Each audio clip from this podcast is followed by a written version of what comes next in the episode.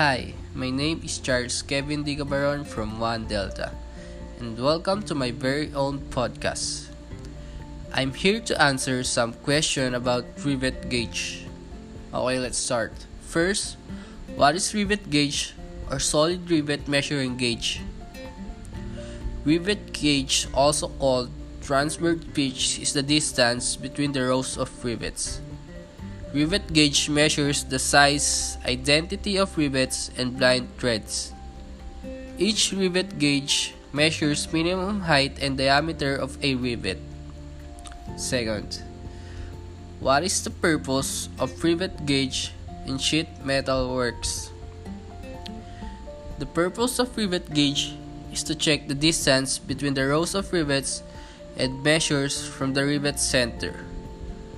Edge distance is the distance from the center of rivet to the edge of the material being riveted. Okay, that's all. I hope it helps a lot. Thank you for listening and have a good night.